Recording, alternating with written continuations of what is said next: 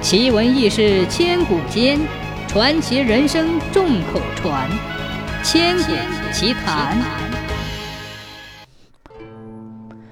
元末，元朝统治者横征暴敛，把老百姓逼到了火海的边缘，各地农民纷纷揭竿而起。当时，属郭子兴的反元队伍最为强大。平民出身的朱元璋投奔郭子兴的起义军。在战斗中显示出卓越的军事才能和组织才能，深受郭子兴的器重。很快，起义军攻克了滁阳，分田分粮。郭子兴在滁阳称王，提携众将，封官加爵，把部下数万人都归朱元璋统领。朱元璋成了拥有兵权的实权人物，这引起了郭子兴两个儿子的嫉妒。他们没有什么大本事，凭着父亲积下的功德尽享起义成果，还以为现在朱元璋碍了他们的事，一旦老头子撒手而去，他们斗不过朱元璋，继承不了王位。这个肉中刺、眼中钉、心病疙瘩，非拔了不可。他们诬言陷害，被郭子兴斥责了一顿，明争硬拼。等于鸡软撞石，施尽了好多阴谋诡计，都达不到效果。无毒不丈夫，他们准备用毒酒害死朱元璋。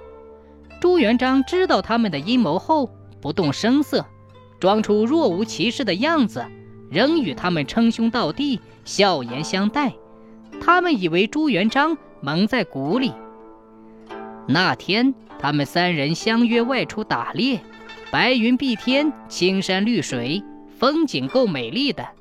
可他们三人各怀心思，谁也没有兴趣欣赏。行行走走，气氛压抑的很。突然间，一阵马嘶叫打破了这种沉默。两位郭公子回头一看，只见朱元璋跃马而起，仰头朝天，好像看见了什么东西似的。他们举目蔽天，除了白云，什么也没看见。这时，朱元璋大骂他们说：“我有什么地方亏待你们？刚才空中的神仙告诉我说，你们想用毒酒害我。”说完，勒马转身要往回走，他们连忙拦住，告饶说：“都是我们鬼迷心窍，今后再有此心，天在头顶上，叫我们不得好死。”朱元璋暗暗好笑。